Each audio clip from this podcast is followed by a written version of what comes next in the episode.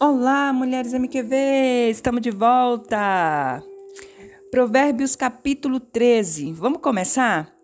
Capítulo 13 também é um capítulo, né, um pouquinho grande, com 25 versículos, e eu vou ter que também falar em partes, tá bom? Porque eu quero trazer alguns versículos é, bem detalhado para vocês.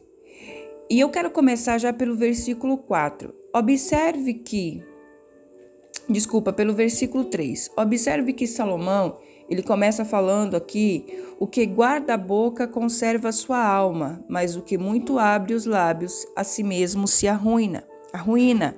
O que, que ele está querendo nos ensinar aqui? Que quem fala demais não conserva a sua alma.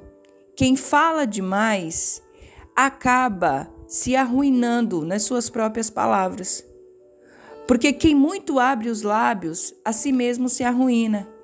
Então nós precisamos ser mulheres que guarda a nossa boca. A gente precisa falar menos e mulher gosta mesmo de falar muito, demais. Mas é importante que você tenha essa palavra de Deus como verdade na tua vida. E se isso é um defeito teu, comece a falar para Deus, Senhor, eu preciso que essa palavra seja verdade na minha vida. Ela precisa entrar no meu espírito para que eu me discipline, para que eu busque do Senhor esse domínio da minha língua. Eu falo mesmo demais, tudo eu falo, ou tudo eu reclamo, ou tudo eu sempre tenho uma, uma resposta na minha boca. Então, a palavra de Deus já está me ensinando que para mim ter sabedoria, eu não posso ser uma mulher que fale demais. E o versículo 4 também ele volta a falar, a gente falou disso no versículo 12, e ele vai continuar falando no versículo 4, o preguiçoso, ele deseja um monte de coisa, mas nada ele tem mas a alma dos diligentes se fartam. Mas a alma daquele que faz tudo com excelência, aquele que faz tudo dentro do prazo, aquele que faz as coisas com qualidade, seja no casamento, seja no relacionamento com os filhos, no trabalho, na igreja, em todos os lugares onde você esteja, que você precise realizar algo você precisa ser uma mulher diligente, porque a mulher preguiçosa, ela deseja um monte de Ah, eu desejo isso, eu desejo aquilo, eu desejo aquilo outro, desejo ser isso, desejo ser aquilo, ser aquilo outro, mas nada tem. Por quê? Porque a preguiça domina, porque ela não consegue sair desse ambiente de preguiça para arregaçar as mangas e começar a fazer as coisas acontecerem. Então, mulherada, muito cuidado com isso. É importante que você se autoavalie e que você perceba que muita coisa que você deseja, mas que você não tem, não é porque Deus não quer te dar, é porque você em alguns momentos não tem se, esforçado o suficiente, porque aquele que tem uma alma diligente, ele se farta de tudo aquilo que ele deseja. Amém? E o versículo 17, é, ele vai me dizer que uns dizem que são ricos e sem ter nada, né? E outros que têm tudo, mas são pobres no seu interior. Então, aquele que é servo de Deus, ele sabe discernir tudo espiritualmente. Ele sabe entender que verdadeiramente a riqueza que nós precisamos buscar precisa ser espiritual. E não se deixar levar, sabe, por aquela coisa de autocomiseração ou insatisfação. Ai, eu estou insatisfeita porque eu não tenho isso, porque eu não tenho aquilo. Ai, meu Deus, como eu sou uma pessoa miserável porque eu não tenho dinheiro. Isso é um sentimento de autocomiseração porque nós precisamos entender que a nossa verdadeira riqueza é o Espírito Santo de Deus em nós, é a vida de Deus em nós, é saber que Deus nos dá a sabedoria, a capacidade para conquistar todas as coisas. Porque até aquelas que são ricas, elas são pobres. Por quê? Porque elas são terrivelmente miseráveis em suas almas. E elas podem ter todo o dinheiro do mundo e elas fazem do seu dinheiro o seu Deus. Mas nós precisamos fazer dos nossos recursos algo para Deus. Amém? Então é importante que você não tenha uma alma miserável.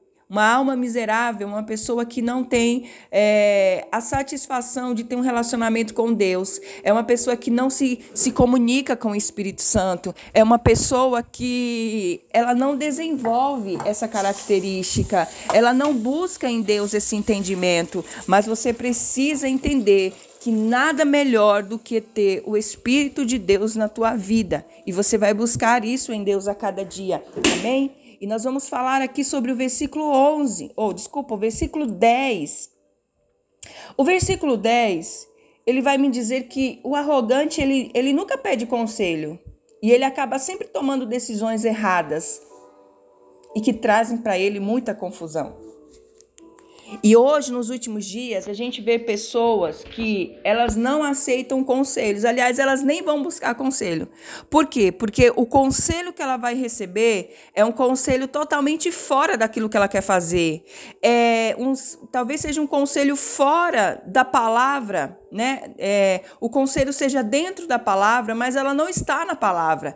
Então, ela vai rebater. Então, para que isso não aconteça, ela prefere nem buscar conselho.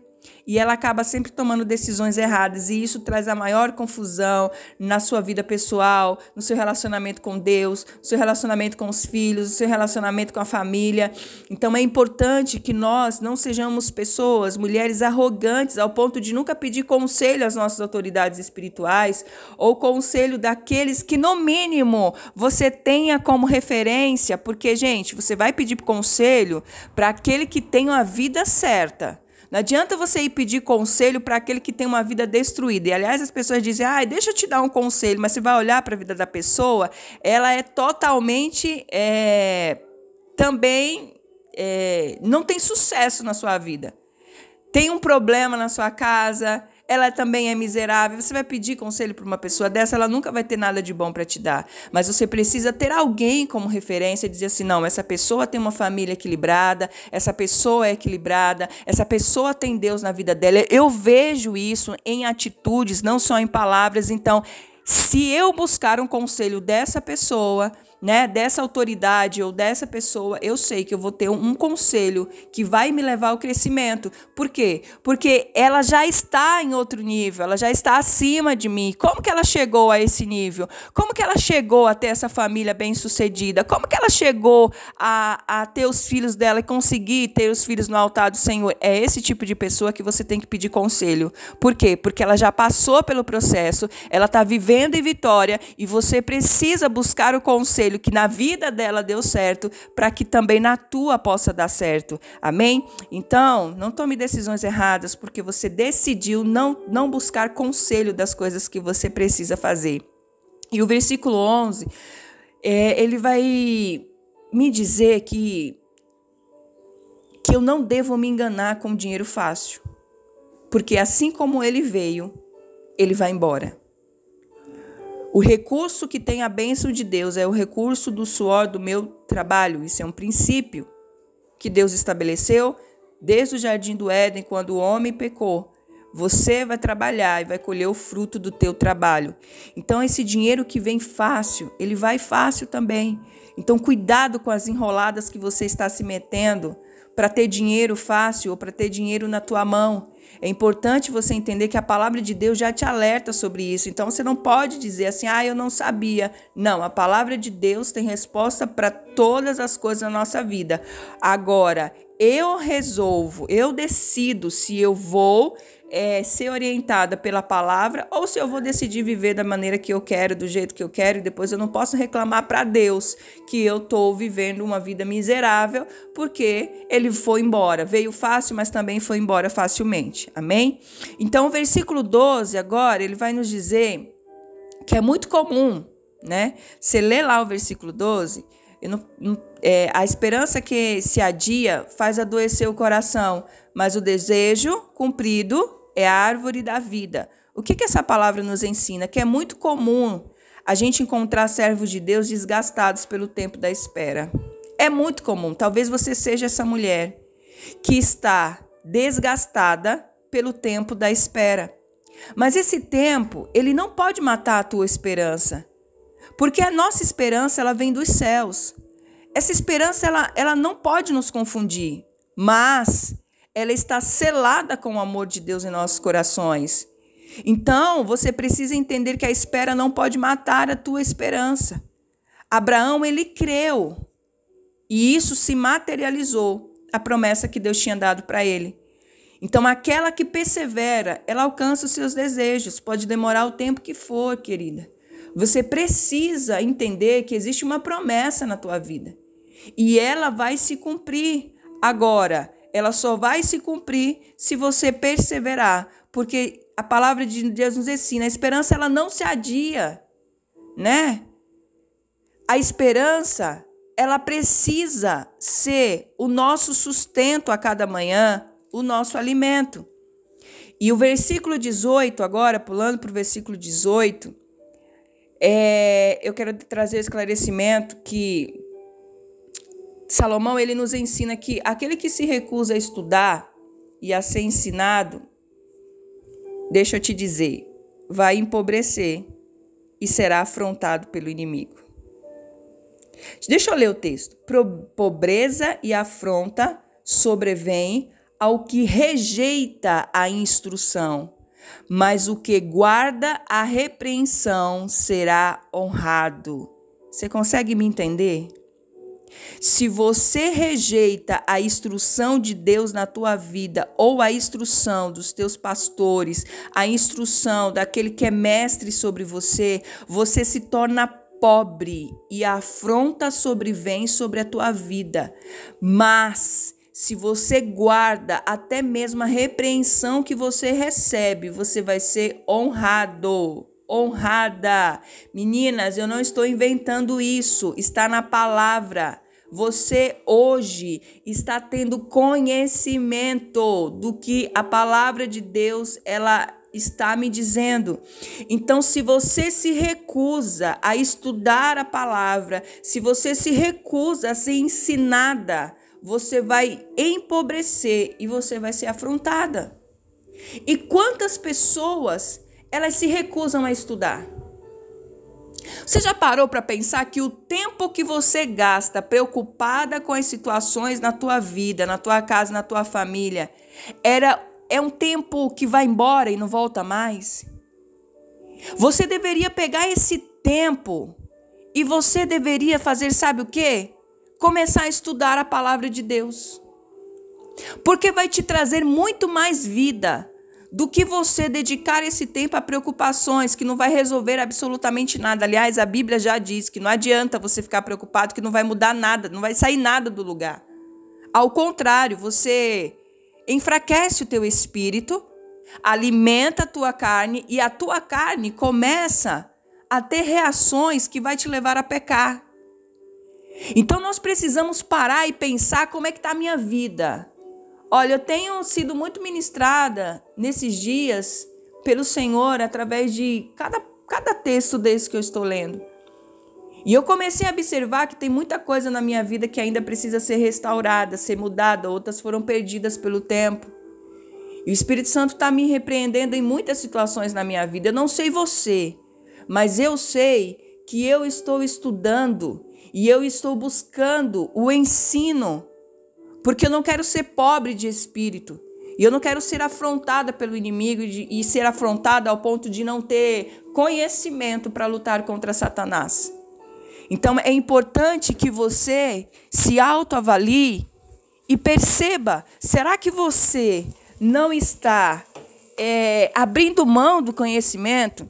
Porque todas as vezes que você desiste de algo, Todas as vezes que você desiste de estudar a palavra, todas as vezes que você abre mão daquilo que o Senhor pode fazer por você, você passa a ser pobre de espírito. Não se permita deixar que a tua carne diga para você: não estuda a palavra de Deus e não vive essa palavra. A tua carne, ela não quer absolutamente nada disso. Mas você precisa se determinar no teu espírito. Em nome de Jesus, não rejeite a instrução. Guarde ela no teu coração. E não questione aquilo que você está sendo instruída.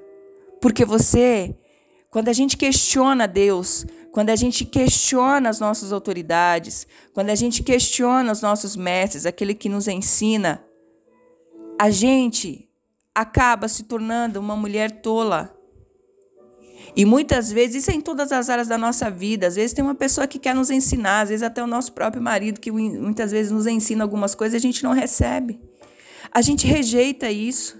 A gente rejeita a instrução muitas vezes que o teu, você, às vezes teu marido te dá, olha, hoje eu vou sair, eu preciso que você faça isso, isso, isso, isso para mim, ou aqui na nossa casa. Ele vai, ele te dá, ele tá te dando uma instrução.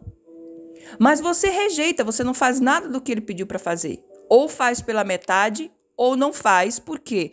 Porque você já vai questionar por que, que ele está te mandando fazer aquilo. Não, mas eu acho que não é assim. Eu acho que deve ser desse jeito. E você acaba não fazendo do jeito que ele falou, e você acaba fazendo do jeito que você quer fazer. Isso é rejeitar uma instrução. Isso é você não guardar a instrução no teu coração. Então, mulherada, muito cuidado. Você quer ser uma mulher sábia dentro da tua casa? Você vai ter que abrir mão de muita coisa. Você vai ter que abrir mão da tua arrogância. Você vai ter que abrir mão, sabe, de situações em que você acha que você está 100% certa, mas que no fundo a única coisa que você está fazendo é rejeitando uma instrução e não está guardando a repreensão.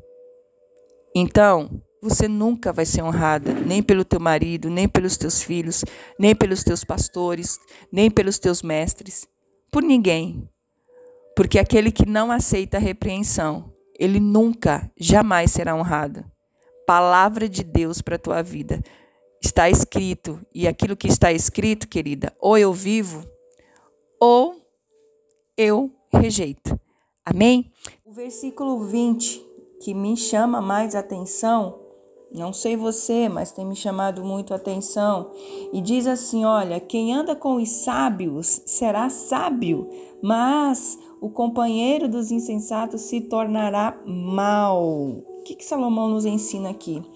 Aqui o escritor, né, ele começa a retomar sobre o tema do cuidado com as más companhias.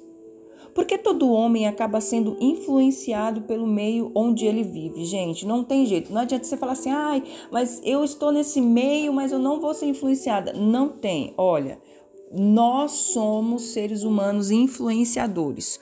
Ou eu sou influenciado para o bem, ou eu sou influenciada para o mal. Então, é, nós precisamos entender que eu preciso escolher melhor os meus amigos e os meus companheiros. As pessoas que caminham do meu lado, quem são elas? Elas têm muito de Deus ou elas têm pouco de Deus? Ou elas não têm nada de Deus? Porque se elas têm pouco ou se elas não têm nada, se eu conviver com ela diariamente, eu vou ser influenciada pela incredulidade da pessoa, por uma palavra que a pessoa fala. Já viu um, um filho que é assim? É uma pessoa que assim, ela não xinga mas se ela passar um mês com uma pessoa do lado dela xingando, de repente, quando ela ficar irada ou quando ela ficar com raiva ou chateada de alguma coisa, vai ser automático. Ela vai fazer a mesma coisa. Por quê? Porque o consciente dela vai absorvendo tudo aquilo que ela ouve.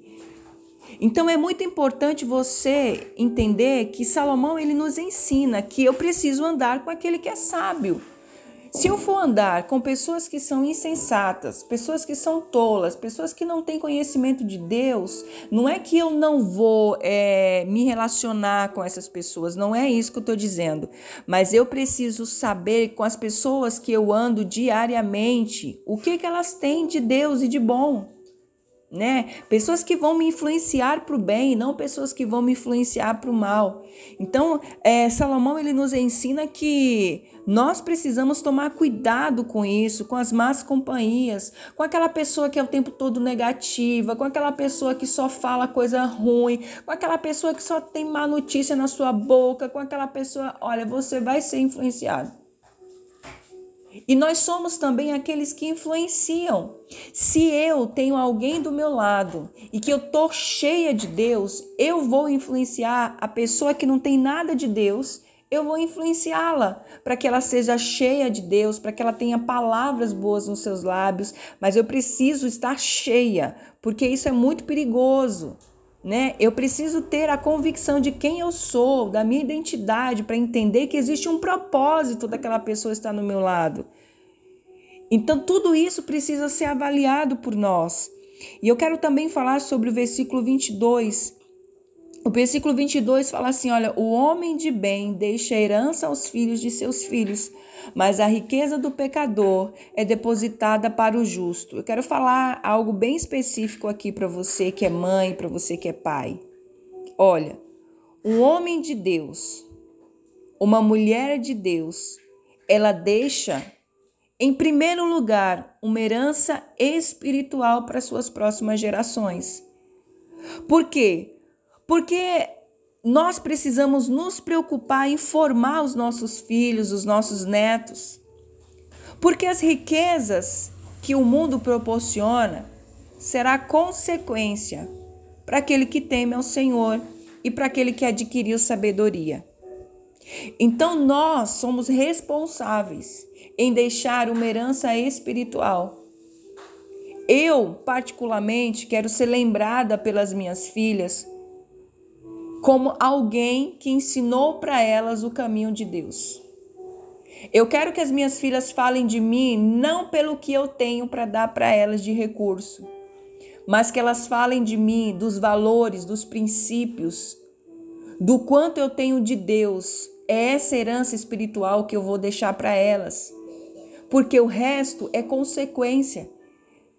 E muitas vezes nós estamos limitados, meu Deus, eu vou morrer, o que, é que eu vou deixar para o meu filho? Eu vou deixar uma casa, eu tenho que deixar alguma coisa para ele sobreviver, uma herança.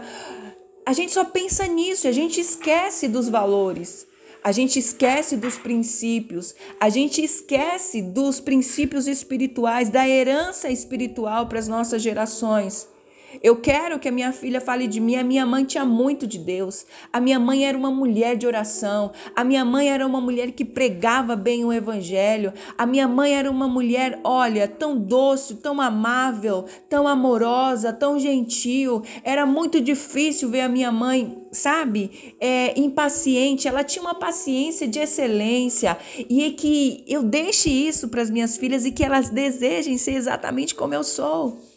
É isso que nós precisamos. Agora, às vezes eu vejo homens, mulheres adultas falando assim: meu Deus, falam tão mal da mãe, do pai. Ai, porque meu pai era muito ignorante, porque a minha, pai, a minha mãe só vivia gritando dentro de casa, porque a minha mãe não fazia isso, porque a minha mãe não era responsável é, pela casa. Olha, eu acompanho alguns adolescentes e o que tem de Situações que os próprios adolescentes falam de que os pais são misericórdia. Isso não é uma herança espiritual. E nós precisamos nos autoavaliar. Você que tem neto, o que, que você precisa deixar para o teu filho? Uma herança espiritual. Você precisa ter sabedoria para ensinar o teu filho as situações, os teus netos, as situações da vida que eles estão passando e ensinar que existe um Deus poderoso que é capaz de mudar a história, de fazer milagres, de curar, de restaurar. Então é muito importante que você coloque, inculque na mente dos teus filhos essa herança espiritual. Essa é responsabilidade nossa. A palavra de Deus nos ensina e nós precisamos fazer aquilo que a Bíblia nos ensina. A criança, agora eu quero falar sobre é, o versículo 24. As pessoas falam muito sobre esse versículo, principalmente sobre educador cristão, falam muito sobre isso. A palavra de Deus diz assim: olha, o que retém a vara aborrece a seu filho, mas o que o ama, cedo o disciplina. O que, que a palavra de Deus nos diz aqui? Que a criança ela precisa receber limites e ela precisa entender perfeitamente o que é ser corrigida. Por quê? Porque quando a criança ela tem um limite, ela entende perfeitamente quando ela é corrigida em amor. E também ela entende quando ela é abandonada à sua própria sorte. E aqui a vara é o mesmo que um instrumento de correção. Então é importante que os pais entendam que se eu retenho a correção do meu filho, eu vou ter problemas com ele, eu vou aborrecer o meu filho lá na frente. Eu tenho adolescentes que conversam comigo e falam assim: eu tenho é, é, alguns adolescentes que eu já acompanhei que falam assim: eu queria, o meu pai sempre me deixou fazer o que eu quis. A minha mãe sempre me deixa fazer o que eu quero, mas sinceramente, sabe o que é que eu queria?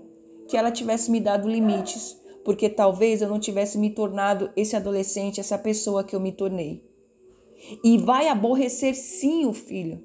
Às vezes você fala, ah, é criança, é pequeno demais. Não precisa ser tão duro com a criança desse jeito. Olha, a criança entende tudo.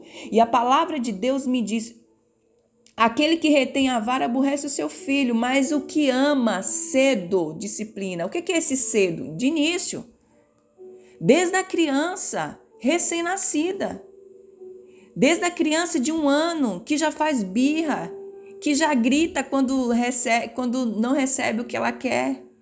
E é importante que nós, como pais, entendamos que nós estamos respaldados na palavra para corrigir os nossos filhos.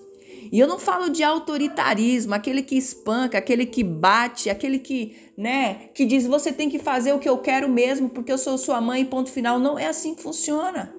Você precisa mostrar ao teu filho por que, que ele está sendo corrigido naquilo.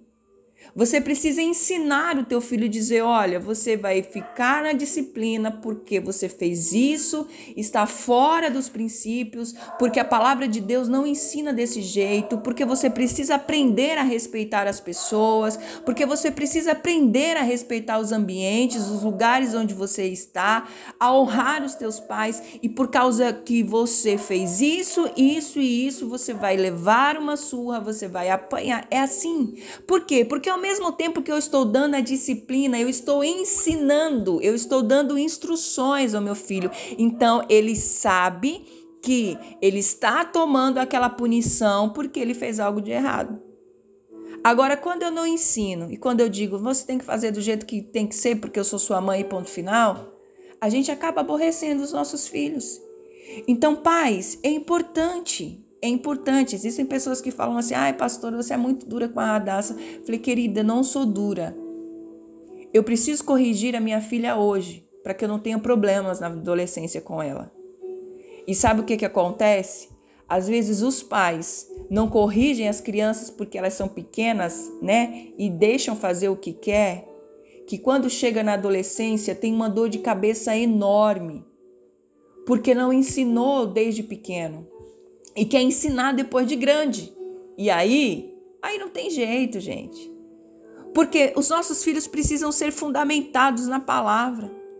Então, quando eu tenho que falar duro com ela, eu falo. Quando eu tenho que, sabe, disciplinar, falei uma, falei duas, falei três, falei quatro com amor, falei cinco com amor, não resolveu, vai ter que ser disciplinada vai ter que tomar uma correçãozinha para pensar, vai ter que levar uma surra para entender, né? Eu bato e explico. Você vai ter que. Mamãe não queria. Falou uma, falou duas, falou três, falou quatro, falou cinco. Não resolveu. Então eu vou ter que te dar umas palmadas para você entender que existe situações em que você faz que vai te causar dor, consequência. E a consequência da tua desobediência hoje vai ser você levar uma surra.